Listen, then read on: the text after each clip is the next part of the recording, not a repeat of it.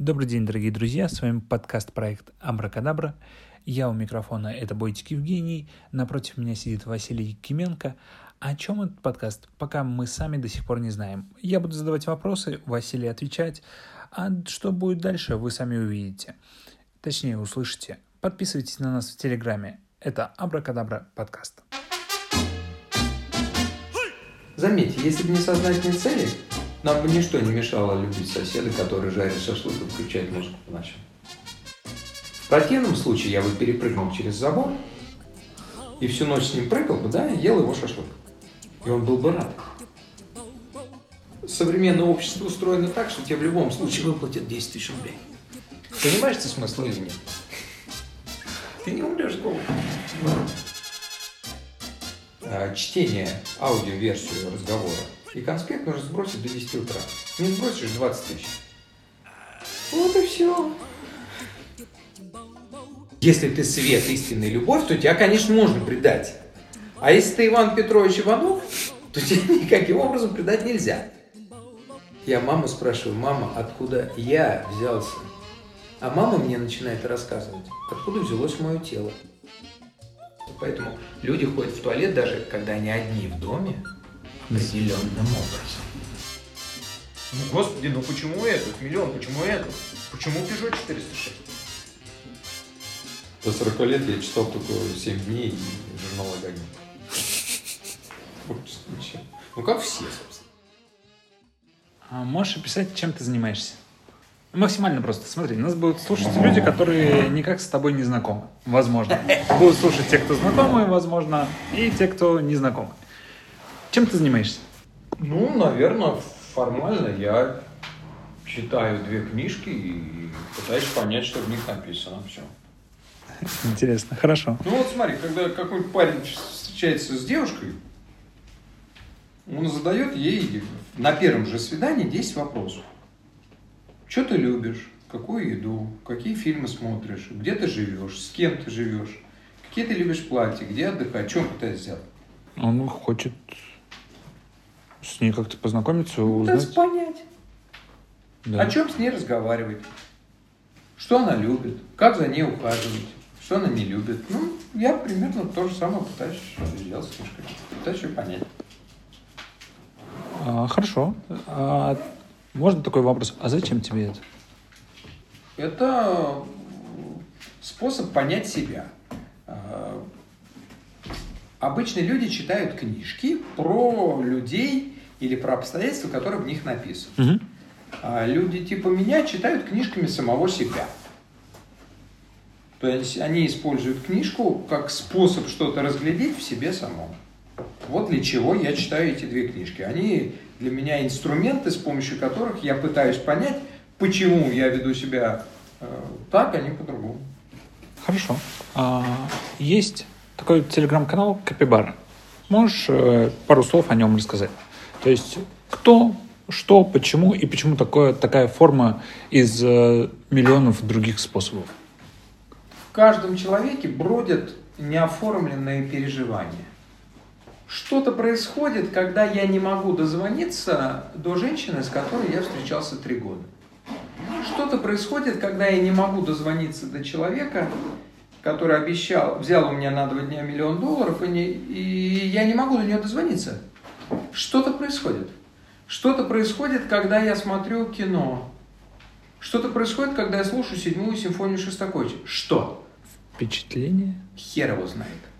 Вот для того, чтобы понять, что происходит, человеку нужно взять листок, ручку, или листок и кисть, или гитару и нотный лист, и начать писать. Если удастся написать, то он поймет, что у него внутри происходит. Поэтому, когда э, Капибара продает Мерседес, Мгм. она чувствует, что какая-то херня. Все, да, да, надо было продать выгодно, отлично. Только когда на нем кто-то уезжает, ей почему-то дико странно, больно, непонятно, не так. Что не так? Вот для того, чтобы понять, что не так, надо написать пост на эту тему. А вот э, это интересная тема, потому что читая некоторые сообщения, ты понимаешь, что не ты испытываешь нежность к коту, а через кота нежность. И складывается впечатление, что человек оказывается в ситуации, что он без текста, без кота, без ничего не может ничего испытывать. То есть э, человек вообще ничего не может. То есть ему, чтобы хоть как-то быть, скажем так, человеком, постоянно нужно что-то через что быть человеком. Да вот, судя по тому, что мы спим каждый день, нет. Мы во сне испытываем. Во сне бывает очень страшно и очень эротично. Но при этом на органы чувств снаружи ничего не поступает. Судя по всему, мозг способен генерировать всякие ништяки сам. Если это, конечно, генерирует мозг, что не очевидно. А вот э, сейчас сформулирую так.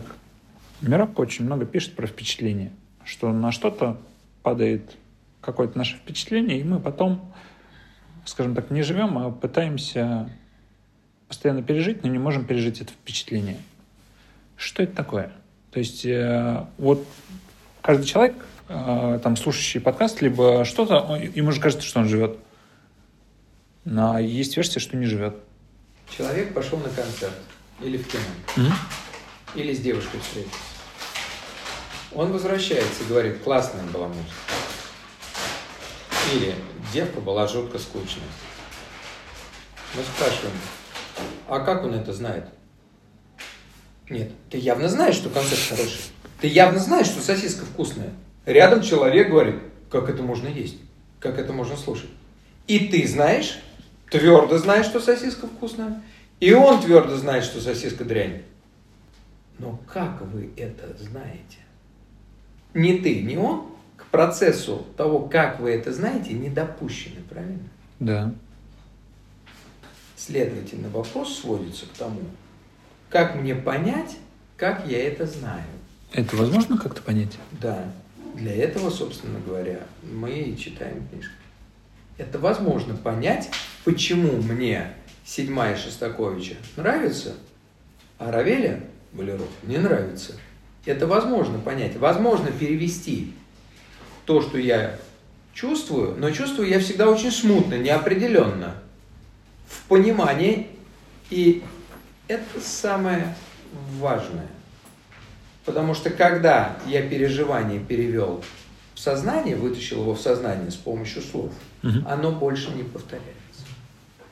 Смысл извлечен. То есть достаточно извлечь смысл из одного страдания от того, что тебя бросила женщина, и больше таких страданий в твоей жизни не будет никогда.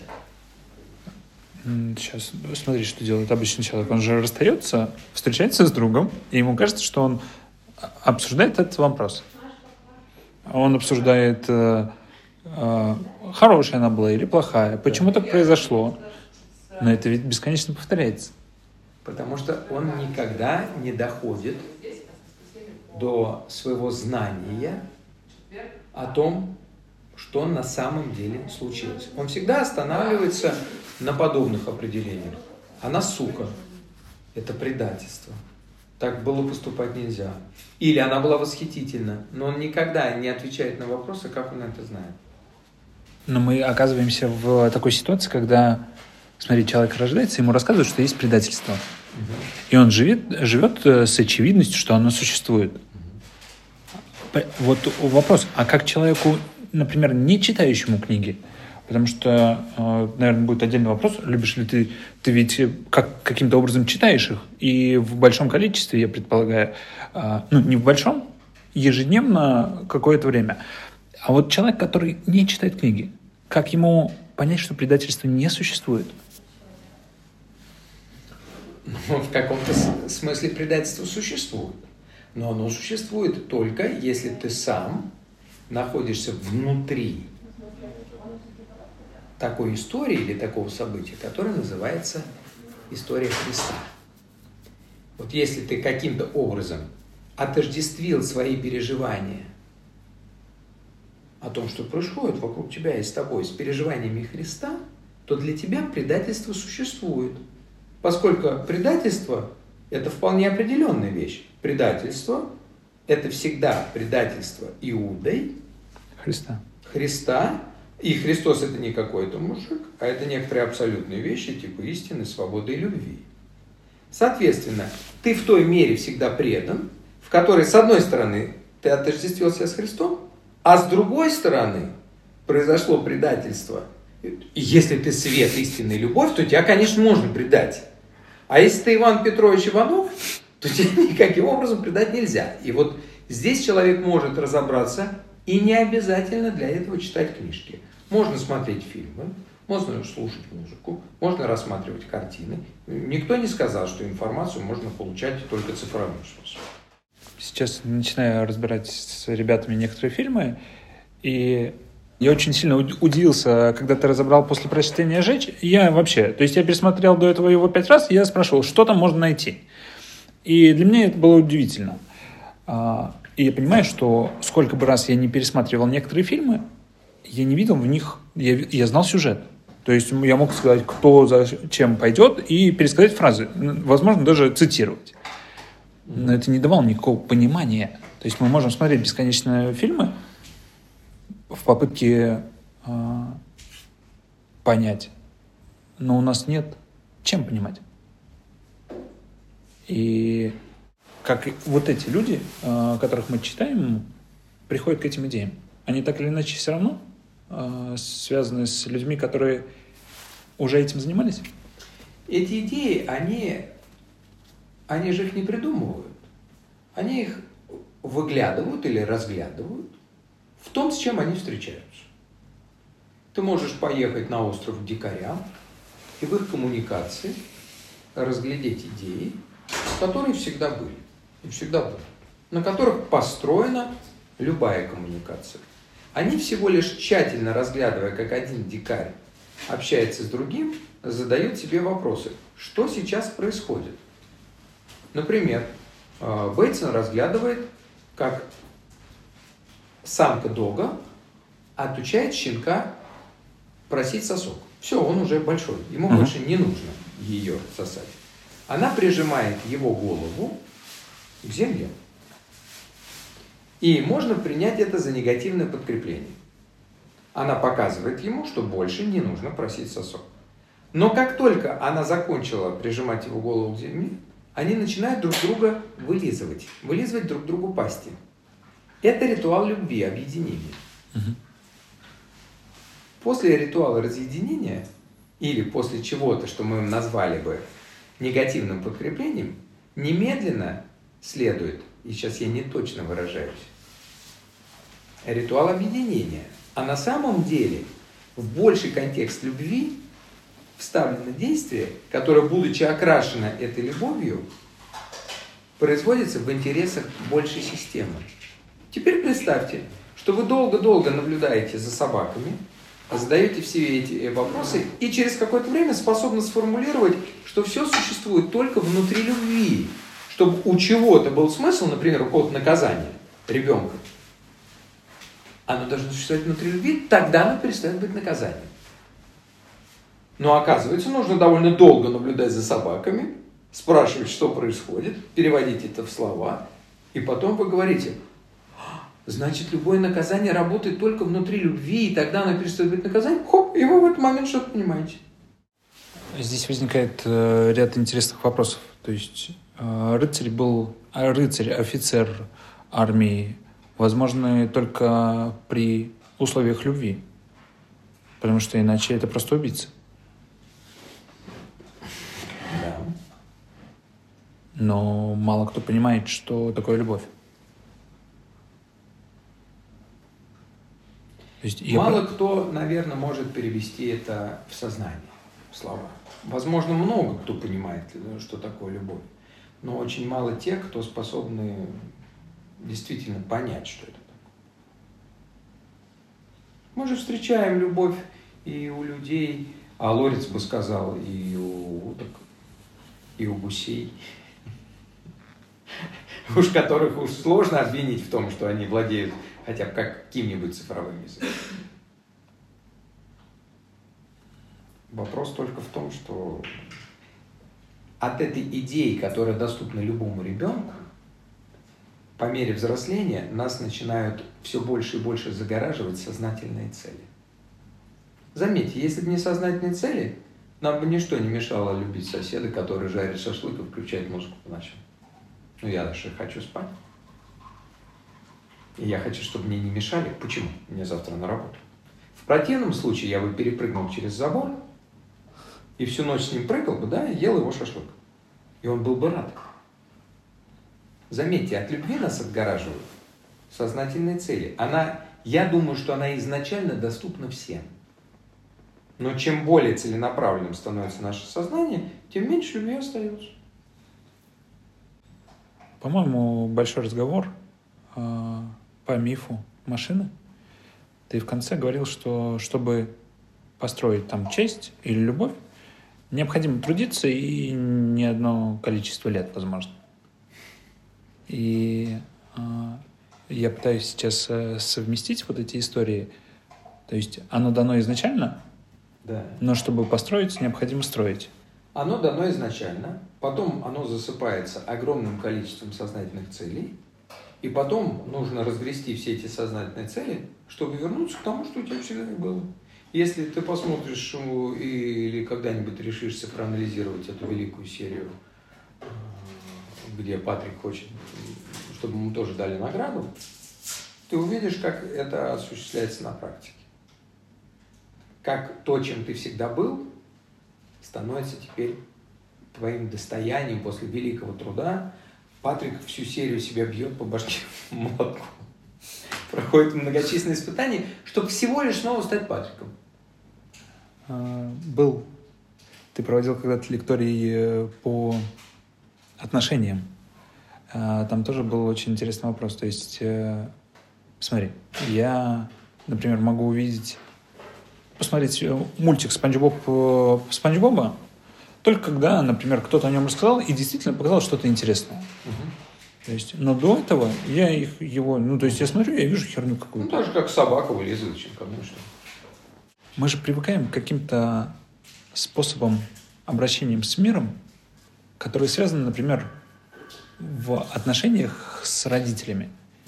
И получается, я хочу, например, видеть или любить или что-то, но некоторые мои действия в детстве были подкреплены таким образом, что я сейчас даже не замечаю, как я, например, разрушаю отношения. И кажется, что можно просто увидеть. Но увидеть некоторые предпосылки э, твоих действий это очень сложно. Хочется спросить, э, как ты это делаешь? Очень просто. Э, Каждое утро мы с Машей, раньше бы я не сказал мы с Машей, я бы сказал я с Машей. Потому что что это еще за мы с Машей? И раньше бы я бы сказал, что мы с Машей неправильно. А правильно говорить я с Машей. А вот сейчас я говорю снова мы с Машей. Потому что есть мы, а внутри этого мы еще есть с Машей. Так вот, мы с Машей садимся утром, берем статью и читаем ее час. Это происходит каждое утро, в 6 утра. Потом еще полтора. Мы обсуждаем. А пока мы читаем, мы пишем конспект. И так несколько лет подряд. У нас есть несколько чатов. а, Там требования очень простые. А, Чтение, аудиоверсию разговора и конспект нужно сбросить до 10 утра. Не сбросишь 20 тысяч. Вот и все. И через два года все понимаешь. 20 тысяч в день, если не сбросил. И через два года ты все понимаешь. А, Вот, отличный вопрос. А, Ну, наверняка ведь были люди, которые сказали, нет, спасибо, мы выходим из договоренности. Да, тут вот как раз все наоборот. Тут стандартный вопрос такой. Мы 9 лет были против этого. Как же ты можешь выдвигать такие условия? Все думают, что эти условия выдвигаются для того, чтобы взять 20 тысяч. Нет. Эти условия выдвигаются для того, чтобы в такой режим, в такой проект пришли только те, кто уже и так так живет. Эти условия просто отсекают тех, кто так не живет. Если ты так не живешь, то ты никогда этого не выдержишь. Ты просто разоришься и уйдешь. Поэтому эти условия выдвинуты так, чтобы человек сейчас сказал, только я и так до 10 каждый день пишу конспект, э, делаю разговоры, выкладываю в группу, пойду-ка туда. Вот в чем дело. Это нельзя выдержать, если ты уже это не делаешь. Смотри, многие сейчас послушают и скажут, блин, я очень хочу так. И подумают, а чего стоит? Ну, то есть, э, вроде бы несложно. Каждое утро читать, Мгм. обсуждать, присылать. Да. Но тут же вопрос, ты всегда читал? Нет, я вообще никогда не читал. Вообще никогда не читал. Я начал читать в 40 лет. До 40 лет я читал только 7 дней и журнал «Огонек».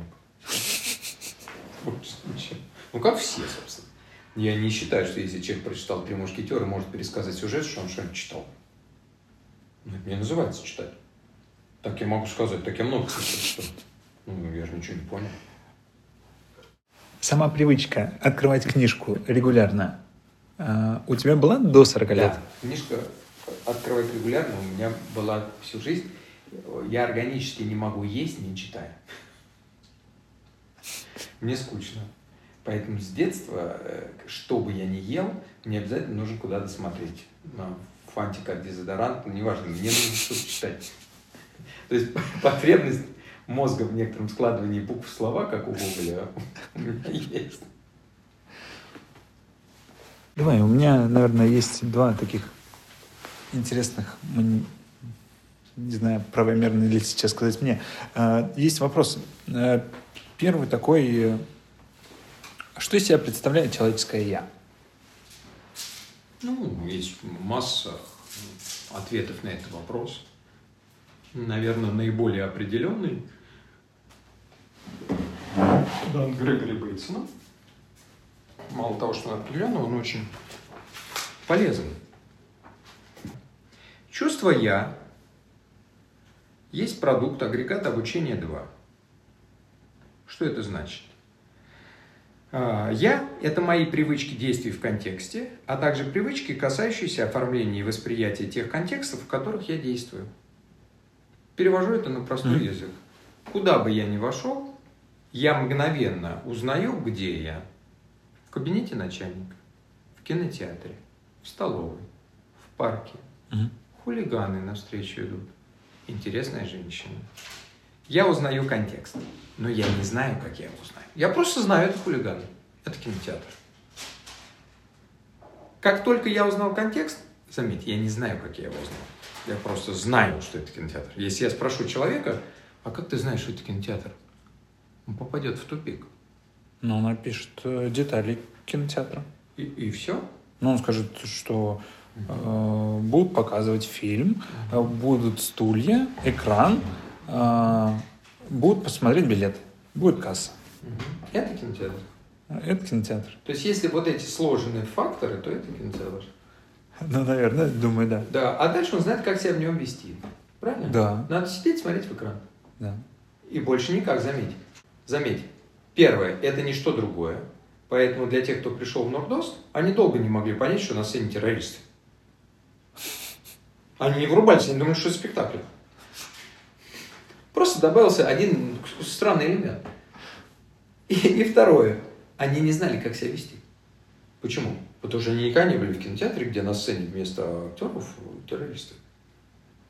Я – это когда я точно знаю, где я, на основании того, что там была билетерша, здесь кресло, а там большая цветная штука. Заметь, как я мыслю. Если меня спросили, вы один или вдвоем, предложить вам меню на английском или на русском, вкусно пахнет, то я в ресторане, да? Да. Не хитро. И я знаю, что нужно сесть и ждать, пока придет официант. Вот это и есть я. Вот и все.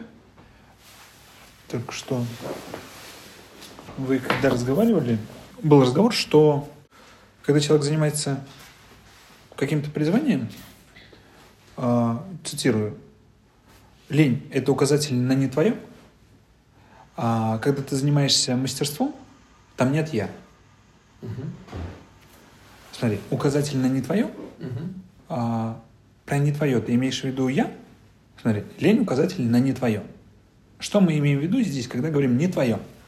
Здесь, конечно, смешиваются языки, поэтому возникает сложность. На самом деле ее нет. Предполагается, что у каждого из нас в детстве были вопросы. Очень серьезные вопросы.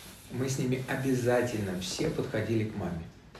Один вопрос вспомнят все. Мама, откуда я взялся? Это очень глубокий вопрос. Маме кажется, что я спрашиваю, откуда взялось мое тело. Хотя, мне кажется, я внятно говорю, да? Я спрашиваю, откуда взялось мое и я. Я маму спрашиваю, мама, откуда я взялся? А мама мне начинает рассказывать, откуда взялось мое тело. И в зависимости от фантазии своей, она начинает наговаривать всяких э, любопытных сказок. От аистов до роддома. Я не про это спрашиваю. Потому что вопрос, откуда я взялся, это вопрос о том, умру ли я. Но на этот вопрос мне никто не дает ответа. И потому что я его невнятно задаю, и потому что у тех, кого я его задаю, нет ответов на эти вопросы. И эти неотвеченные вещи убегают от меня. И моим призванием становится найти ответы на эти вопросы. Поэтому, когда я случайно нахожу себе деятельность, которая помогает мне найти ответы на эти вопросы, хоть я того могу и не знать, это может быть программирование, а может быть музыка, то меня не надо побуждать приходить на работу. Я это и работой-то не считаю. Потому что оно помогает найти мне ответы на те вопросы, которые убежали. А когда я случайным образом, ну, в силу того, что мой отец где-то занимался, или я родился во Вьетнаме в 62 году, не могу найти такой деятельности, то мне уже надо пинать.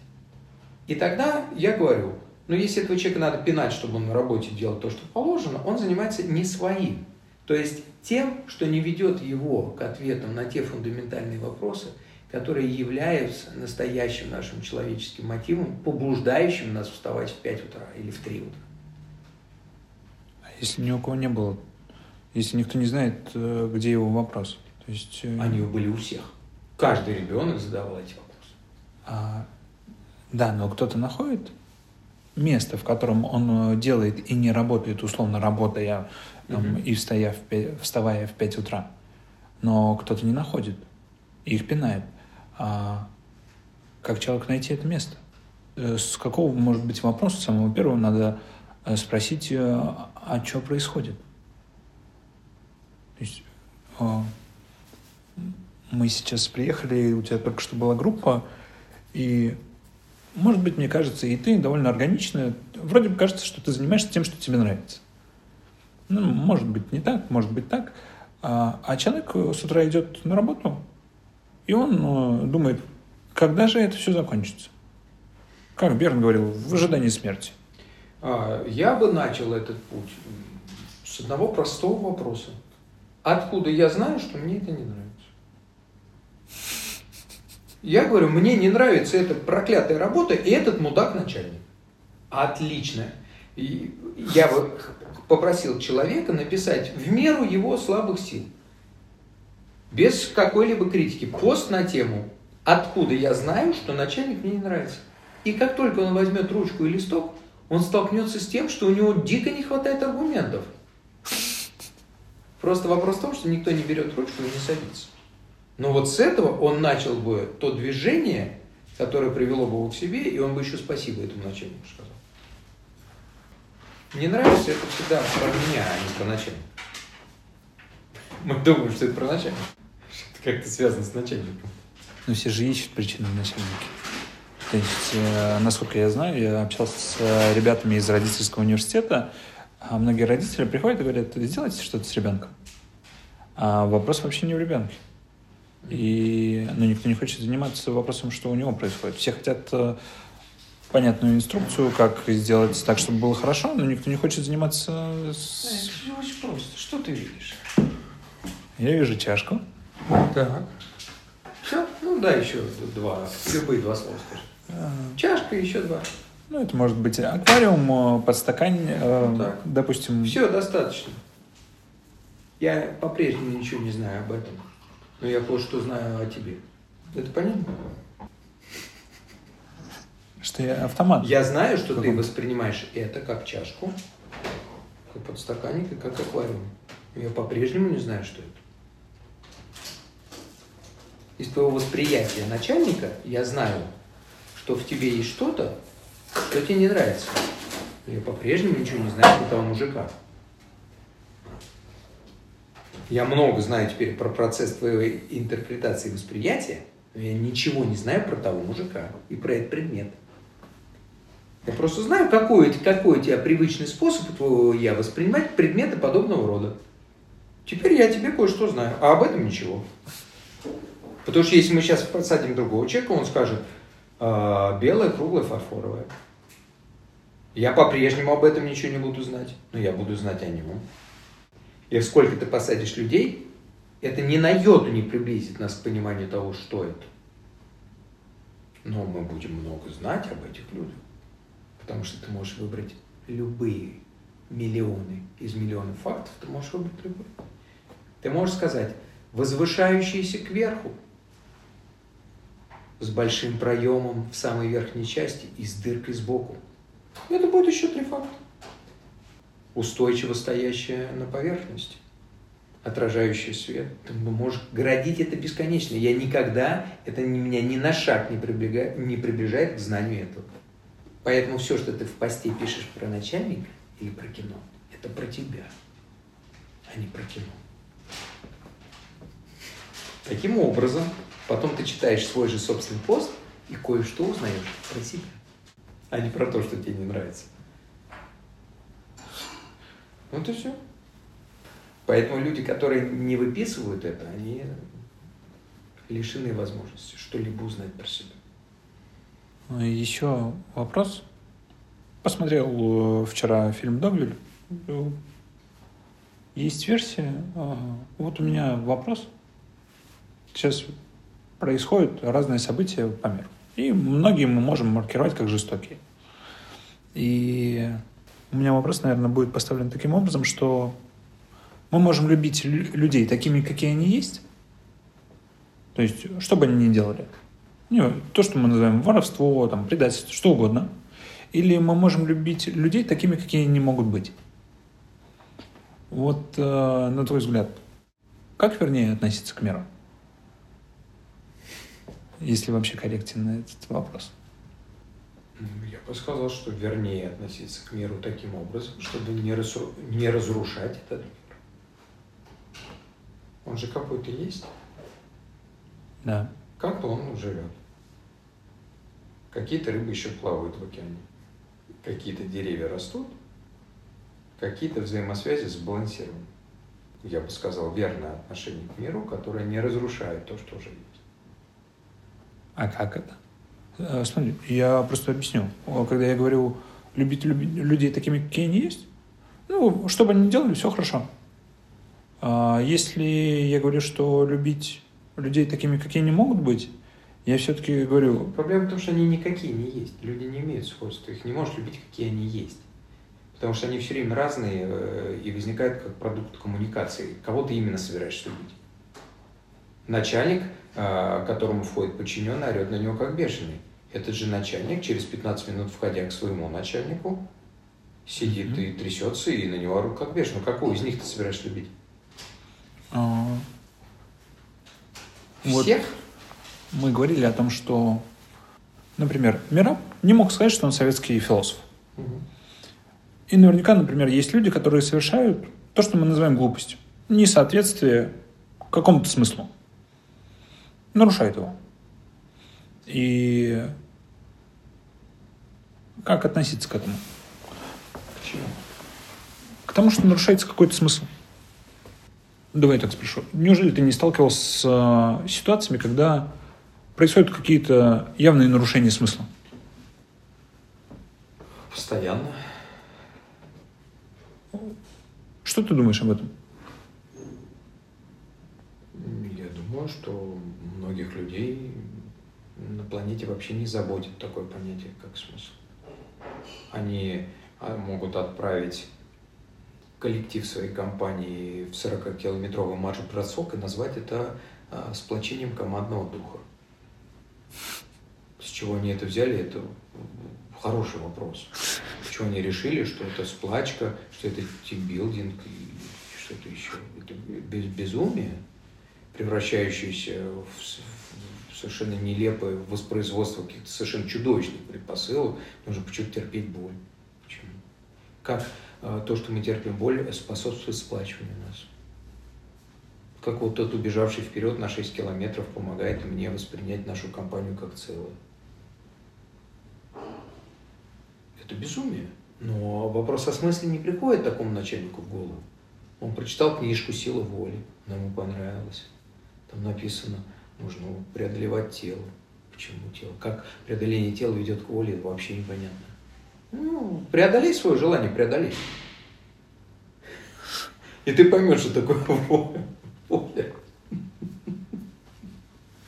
То есть для многих людей вопрос смысла не существует. Почему? Это, это классический пример.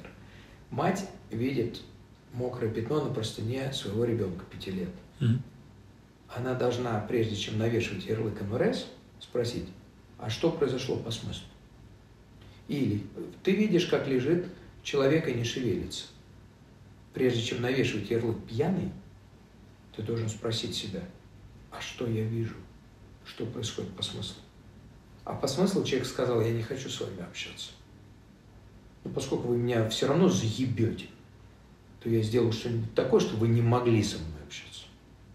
Поскольку вы все равно ничего умного не говорите. Это будет какая-то версия. Но если я скажу пьяный, я не скажу ничего. Так вот, многих людей не интересует, что происходит по смыслу. Вообще не интересует. Они говорят, это инурез, это пьяный, это зло, это изменчиво. А вопрос о смысле – это вопрос о том, что произошло на самом деле. Многие люди совершенно спокойно живут без этого современное общество устроено так, что тебе в любом случае выплатят 10 тысяч рублей. Понимаешь ты смысл или нет? Ты не умрешь с голоду. Вот ты говоришь, э, нас не заботит э, вопросы смысла. Что всех людей заботит? Ну, я думаю, в том или ином смысле, если для таких слов есть тот или иной смысл, любовь и смерть в столкновении с этими двумя вещами, в конечном итоге, я думаю, возникает что-то, что мы наблюдаем на поверхности в виде эмпирически видимого бухгалтера или чьей-то дочери, или хоккеиста. А чуть э, понятнее, если можно. Ну, мы подозреваем, что мы умрем. Ну, подозреваем. Ну, поскольку думать об этом страшно и непонятно как, мы стараемся загнать эту мысль куда-нибудь поглубже. Ось, а об этом разве можно думать? То есть э, что-то произойдет, но как бы в этот момент уже как бы все закончится. Как об этом думать? То есть мне даже... Какое участие в том, какие решения я сегодня принимаю, играет смерть? Она же от того, что я загнал ее в самый доступный мне низ Э, на нижний этаж сознания, скажем так, она же не перестает влиять на то, что я сегодня делаю. Баба от меня ушла. Я могу сказать себе, что я не буду об этом думать, что это был сбой. Но ведь это все равно будет влиять на мои отношения со следующей. Думаю я об этом или нет. Этот негативный опыт сохранится и будет участвовать в том, как мне вести себя в следующий раз. Не обязательно. Есть люди, у которых есть подкрепление более высокого уровня. Ну, не, не, ладно, сейчас не Мы хотим снова вернуться в то, что мы чувствовали в детстве, к идентическому восприятию. Я думаю, что это заботит всех людей. Но я думаю, что у них нет языка, чтобы таким образом сформулировать свои подлинные желания. Все люди хотят понимать. Все хотят понимать. Но поскольку они даже не способны это сформулировать, то жизнь наполняется хотелками всяких так называемых понятных вещей в виде Мерседесов, стиральных машин, с помощью которых они все равно хотят понимать. Что-то понимать. Но поскольку они никогда не извлекают смысл, почему я, они никогда не задают себе вопрос, почему я купил именно эту машину. Ну, господи, ну почему эту? Их миллион, почему эту? Почему Peugeot 406? Твой ответ, у меня было столько денег, или кредит давали в этом банке, только он безумный. Можно немедленно привести аргументы и доказать, что это не так, что это не является причиной. А Ты понимаешь, почему ты покупаешь Мерседес? У меня есть версии. Поделишься? Я просто... э, смотри, я когда покупал себе BMW X3, и я понимаю, что, в, допустим, в детстве, когда я был мал, э, отец ездил на BMW, и фильм, фильм «Бригада» показывали. Вот, поэтому BMW считалось таким символом, условно, крутости, либо успеха, не знаю, как сформулировать точнее. То есть это была машина, которую хотел тот ребенок. Понимаешь, BMW можно покупать по смыслу, или, выражаясь другим языком, BMW может быть результатом реализации призвания. Я родился в аристократической семье. У нас все есть на BMW. Или на Бентли. Это один способ купить Бентли. Так. А на чем я еще должен есть? Спрашивает нас английский аристократ. На Пежо? Нет, у меня отец ездил на Бентли, я езжу на Бентли. В смысле? А на чем я должен есть? Есть другой способ купить Бентли, как символ успеха. Я богатый промышленник. Я и выпускаю Бентли. Я великий инженер. Общество ценит меня. Оно расплачивается со мной банкнотами в большом количестве. Я покупаю себе Бентли. Есть третий способ. Спиздить денег в какой-нибудь Восточной Республике, приехать в Москву в резиновых тапках с перфорацией и купить Бентли прямо в костюме, в спортивном в нее сесть. Я спрашиваю, а этот человек купил Бентли? Уровень его развитости позволяет ему ездить на Бентли? Он вообще понимает, что это такое? Давайте возьмем э, денег, зайдем и купим шампанское за 6 тысяч евро. Я спрашиваю, можете ли вы выпить шампанское за 6 тысяч евро? Твердый ответ – нет. Потому, почему? Вы не отличите его от шампанского за 400 евро. И я отвечаю. В каком смысле вы ездите на Бентли? Нет, вы не можете ездить на Бентли. Это только кажется, что ты мог купить X3. Ты можешь купить только ту машину, которая соответствует уровню твоего развития. Все остальное ты купишь слова от машины. Ты можешь говорить, я езжу на X3. Ну, молодец. Ты можешь поставить бутылку вина за 6 тысяч э, евро и сказать, я пью Шато Лафит 66 года. Нет, ты врешь. Я сниму этикетку, и ты никогда его не узнаешь. Это интересно, потому что а как вырастить это понимание Бентли? Как? Вот так, как ты и делаешь. Ты говоришь, я хочу стать вровень с теми фильмами, которые я смотрю. Я не хочу сказать, я посмотрел фильм «Господин Никто». Я хочу посмотреть фильм. А для этого мне нужно понять все то, что понимал этот Вандермейер. Мгм. И может быть через 10 лет ты сможешь смотреть эти фильмы. Или через 10 лет ты сможешь ездить на Бентли. Или через 10 лет ты сможешь пить шампанское. Или через 10 лет ты скажешь, сегодня я ел Рокфор. А, вот тема с едой для меня вообще это что-то странное, потому что у меня э, нет вот этих типа рокфор, какое-то особенное вино. Я, я не, у меня нет эквивалентов внутри а, этим сырам или вину. Да, так и есть. Поэтому ты можешь спокойно покупать Костромской. И не выпендриваться. Я, в принципе, наверное, так и Да, делаю. да, да, и не выпендриваться. Дальше. А вот дальше, когда мы начинаем покупать себе X3 или еще что-то, то есть что-то, что делает что-то еще, кроме того, что ездит. Я точно выразился? Да, да, да. Ну, потому что если Потому оно- что ездит и Hyundai акцент, правильно? Он Да. тоже ездит. А вот если оно делает что-то еще, то это про уважение меня к себе. Это способ поддержать самотождество. Заметь, это уже не машина. Я купил машину не по смыслу. Я купил что-то, что содержит мое самотождество. Это никакого отношения не имеет к передвижению по дорогам. Ну, мне кажется, мы все делаем, исходя из Да, да, самотождества. вот с Фрейда это все началось. Он выяснил, что мы не можем ни спать, ни ходить в туалет, ни есть, ни много других вещей делать по смыслу. Больше уже не можем. А только чтобы так, чтобы поддержать самотожество. Поэтому люди ходят в туалет, даже когда они одни в доме, определенным образом. Каким? Таким, чтобы продолжать уважать себя. Это очень интересно. Мы и спать можем не по-всякому. Заметь, все спят так, чтобы поддержать уважение к себе. Как можно спать, не поддерживая уважение к себе? Не, в смысле, я даже не могу Ты представить. хочешь спать? Ты идешь. Летом, тепло. Вот коробка. Ложись. Ты же хочешь спать? Ложись. Нет, ты же до дома дойдешь. Ну хуя. Ты один живешь. Зачем туда идешь? А. Ты не сможешь себя уважать, если ты пройдешь ночь в коробке. Ты будешь, ты встанешь, где я? Коробка. Что мне делать? Это незнакомый контекст. Ты потеряешь я. Поэтому ты дойдешь до дома, непонятно зачем. Заметь, у ребенка такой проблемы нет.